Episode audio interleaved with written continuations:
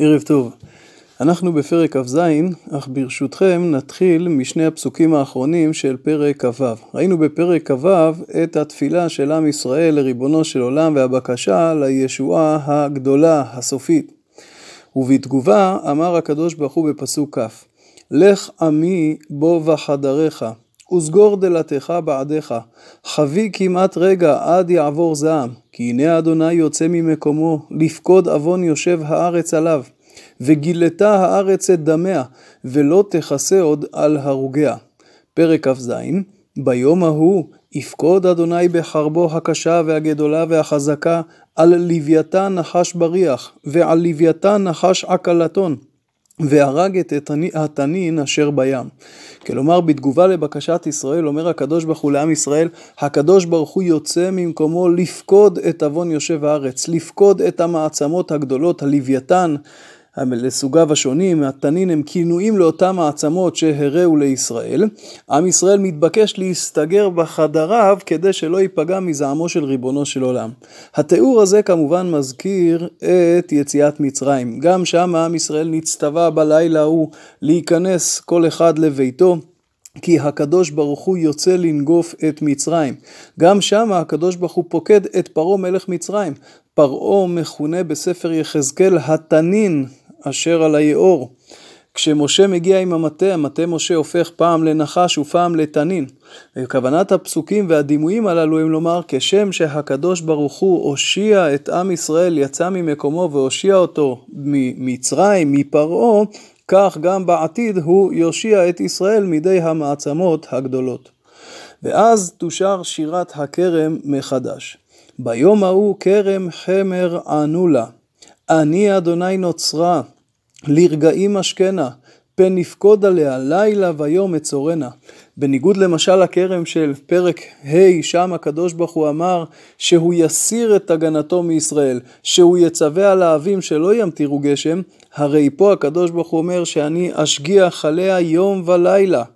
חמא אין לי, גם כשכעסתי על עם ישראל, זאת לא הייתה באמת חמא, שכן מי יתנני שמיר שיט במלחמה, אפסועבה אציתנה יחד. אם באמת הייתי כועס על עם ישראל, יכולתי בקלות ברגע אחד להצית את כל הכרם ולכלות אותה. או יחזק במעוזי, יעשה שלום לי, שלום יעשה לי. אם עם ישראל יחזיקו במעוזום, כלומר בתורה, אזי מובטח להם שלום. השירה הזאת היא שירת הכרם השנייה בספר ישעיהו. אם בשירה הראשונה הקדוש ברוך הוא קורא לישראל למשפט, כי הוא נטע את הכרם, טיפח, טיפל, ויקב למשפט, והנה מספח לצדקה, והנה צעקה, ולכן כתוצאה מזה הוא מסיר את הגנתו מהכרם, הרי כעת, כשמדובר על הזמן שבו הקדוש ברוך הוא יפקוד על עם ישראל, הוא יחזור חזרה אל הכרם, יטפל בה, ישקה אותה וישמור עליה היטב היטב. הבאים ישרש יעקב, יציץ ופרח ישראל ומלאו פני תבל תנובה. מי הם אותם הבאים?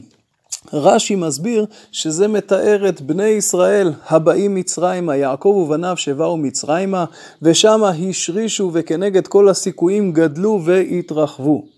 הכמכת מכהו היכהו, אם כהרג הרוגיו הורג, בשסאה בשלחה תריבנה, הגה ברוחו הקשה ביום קדים.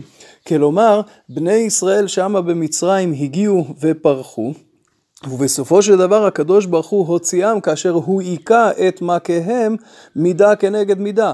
הם זרקו את בני ישראל לים, הם טבעו בים, בשסאה בשלחה תריבנה, כלומר באותה מידה שבה הם היכו את בני ישראל, כך הקדוש ברוך הוא היכה אותם. לפי רש"י זה המשך למה שפתחנו את הפרק. רוצה לומר, תסתכלו על ימי העבר, תסתכלו על מצרים, תראו איך הקדוש ברוך הוא היכה את המכים של בני ישראל, ומזה תבינו כלפי העתיד, כך גם בעתיד אפקוד את ישראל. הפרשנים האחרים דורשים את הפסוקים הללו כלפי העתיד. הבאים ישרש יעקב יציץ ופרח ישראל ומלאו פני תבל תנובה.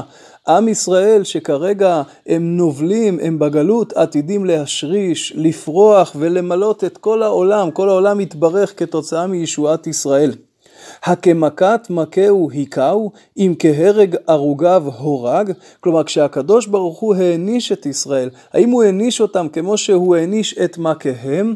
הרי האומות שהכו את ישראל, כשהקדוש ברוך הוא הענישם, זאת הייתה מכה סופית. הוא חיסל אותם לגמרי. אצל עם ישראל לעומת זאת, בשסאה, בשלחה תריבנה, הגה ברוחו הקשה ביום קדים, בשסאה, כלומר במידה, הקדוש ברוך הוא הקדים לפקוד, אבל כל פעם הוא פקד קצת במידה ולא חס ושלום חילה את ישראל. וזה עצמו מלמד על האהבה של הקדוש ברוך הוא לעם ישראל. גם כאשר הוא מכה אותם, זה במידה, וכדי שכתוצאה מזה תצמח, אה, אה, תצמח פריחה מחודשת. לכן בזאת יכופר עוון יעקב, וזה כל פרי הסיר חטאתו. בסומו כל אבני מזבח כאבני גיר מנופצות, לא יקומו אשרים וחמנים. כלומר, אם רק עם ישראל יבערו את העבודה זרה מקרבם, כבר הקדוש ברוך הוא יסלח לחטאתם. כי עיר בצורה בדד, נווה משולח ונעזב כמדבר, שם יראה עגל, ושם ירבץ וכילה סעיפיה. ביבוש כצירה, תישברנה. נשים באות מאירות אותה, כי לא עם בינות הוא, על כן לא ירחמנו עושהו. ויוצרו לא יכוננו. כלומר, בניגוד לעם ישראל, שאותם הקדוש ברוך הוא פוקד במידה, ואומר שאם הם יסירו ויעזבו את העבודה זרה, יכופר עוונם, הגויים שהיכו אותם, שמה החורבן יהיה סופי. אותה עיר בצורה שראינו בפרקים הקודמים, תעזב כמדבר, ביבוש קצירה כשיגמר זמנה, תישברנה, השבר יהיה מוחלט. מדוע? כי לא עם בינות הוא, בניגוד לעם ישראל, הם לא מכירים בריבונו של עולם, ועל כן לא ירחמנו עושהו, ויוצרו לא יחוננו, בניגוד לעם ישראל, שעליו ריבונו של עולם מרחם.